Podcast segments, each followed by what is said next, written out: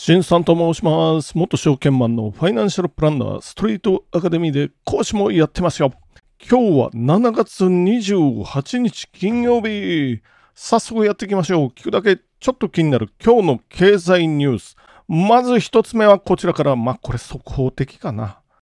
金曜日のもう夕方ですけど、今撮ってますけどね。日銀金利操作を柔軟運用、上限0.5%超え、容認案、これは今朝の新聞かな、朝刊の記事ですけれども、結局28日のお昼頃、日銀がこの記事のように上限超え、まあ、0.5%ですよ。10年もの国債の誘導目標金利、これ0.5%までに据え置いてるんですけれども、これをまあ超えてもいいよっていうような、そういうお話になるんじゃないかと、この長官で言ってて、まあ実際にその通りになったということで、まあどっからもやっぱり情報漏れてんだっていう、そういう気がしますけど、読んでみましょう。日経新聞。日銀は28日に開く金融政策決定会合で、長短金利操作、イールドカーブコントロール、YCC ですね、の修正案を議論する。長期金利の操作の上限は0.5%のまま据え置くものの、市場動向に応じて0.5%を一定程度超えることも容認する案が浮上している。国債の大量購入で金利を抑え込む政策運営を柔軟化し、市場のゆ歪みを和らげる願いもある。ということで、まあ実際にこれなりましたよ。まあこれいつもね、こういうことがあるときは3時引けてから取るんですけれども、もう3時はかなり引けて、引けてから時間経ってるんですけれども、動きましたよね。これ700円幅ぐらいで下がって、戻ってっていうことで、この日経平均5番に入ってから、あと先物中心に動いてますよっていうことでね、これは、まあ、これなんともね、この0.5%なんですけど、ちょっと超えてもいいよっていう。まあ、日本らしい、この玉虫色的な書き方。書き方だし、実際にそういう風に決まってますよ。どちらでも取れるぞ、これはと。そういう感じですよ。で、実際に日中は0.5%までで買い差し値、国債の買い差し値。ということは、この0.5%で食い止めるっていうような買い方してましたけど、でも実はちょっとだけ超えてますよね。0.505っていうのがあって、まあこのまんま1%に近づいていくのかどうなのかっていうのは、まあ現段階では不明で、今日銀の総裁の会見が終わったぐらいのことかな。もうちょっとね、今追いかけるのはしんどいんで、そこはまあ明日か、特に何も特筆すべきものがなかったらもうやらないんですけれども、まあ柔軟化とかって言ってますよね。もう一つは、この関連ニュースで、昨日、おもうおとつになるかな。この、あ日本時間で言うと、昨日、おとつい、まあそれぐらいですけど、要するに、同じ長官で FRB の景気難着陸に自信って、0.25%利上げですよ、アメリカ。その前の日に利上げしてます。FRB があの会合を行って FOMC ですよね。これが0.25%。アメリカは利上げ。で、政策金利ですですよ、このお話し合いは。で、10年もの、アメリカも当然10年もの国債っていうのはあって、これはマーケットの需給関係とかで決まってきてますよ、アメリカの場合。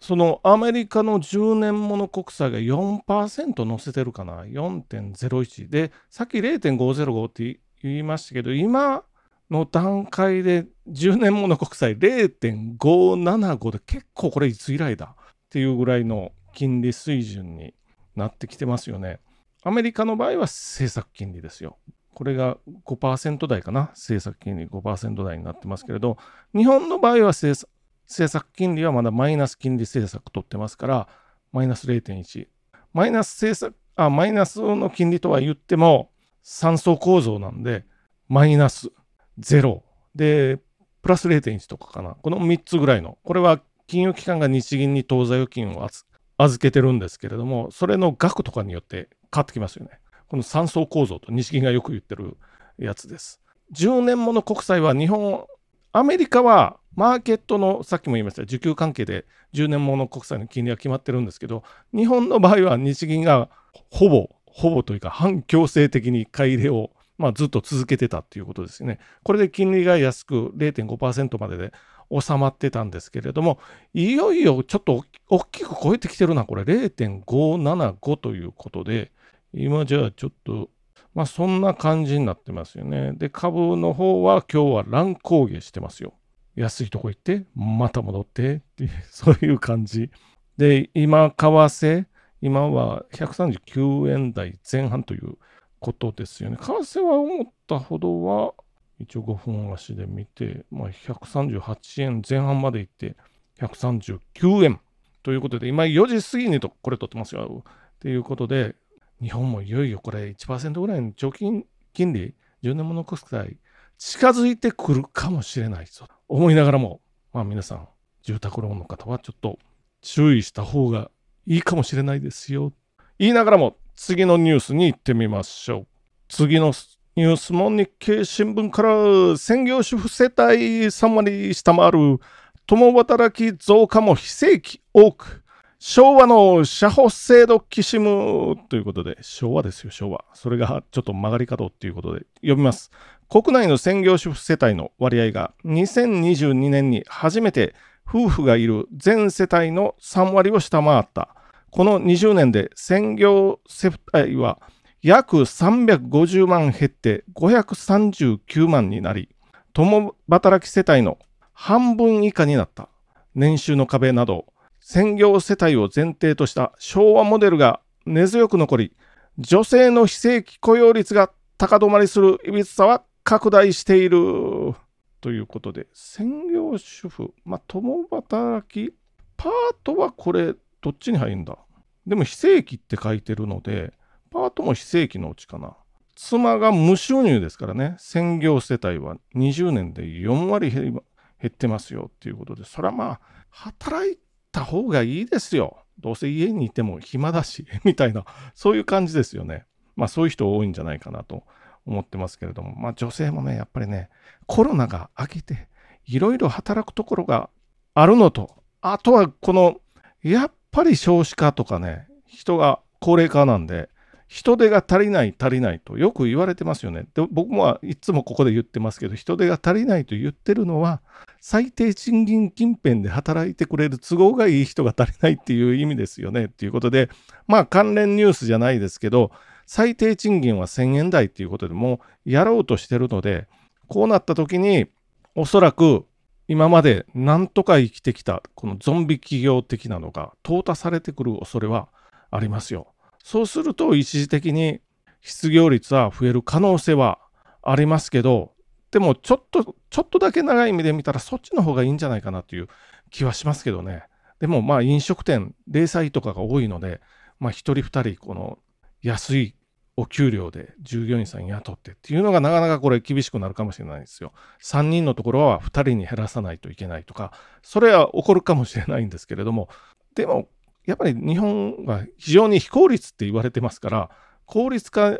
目指すための、まあ一つのそれきっかけになるかもしれないですよね。今この3割を下回ってきた、この産後表現者どうしますかっていう問題に必ずなりますので、まあこっから先あの年収の壁というやつですよね。年収の壁というのはもう一回皆さんおさらいしておきましょうか。103万を超えると所得税が発生しますよ。で、106万っていうのは、101人以上の会社で働く場合は、社会保険料発生ですよ。ということは、まあ、零細なら100人とかいないので、その場合は130万ですよ。130万を超えると、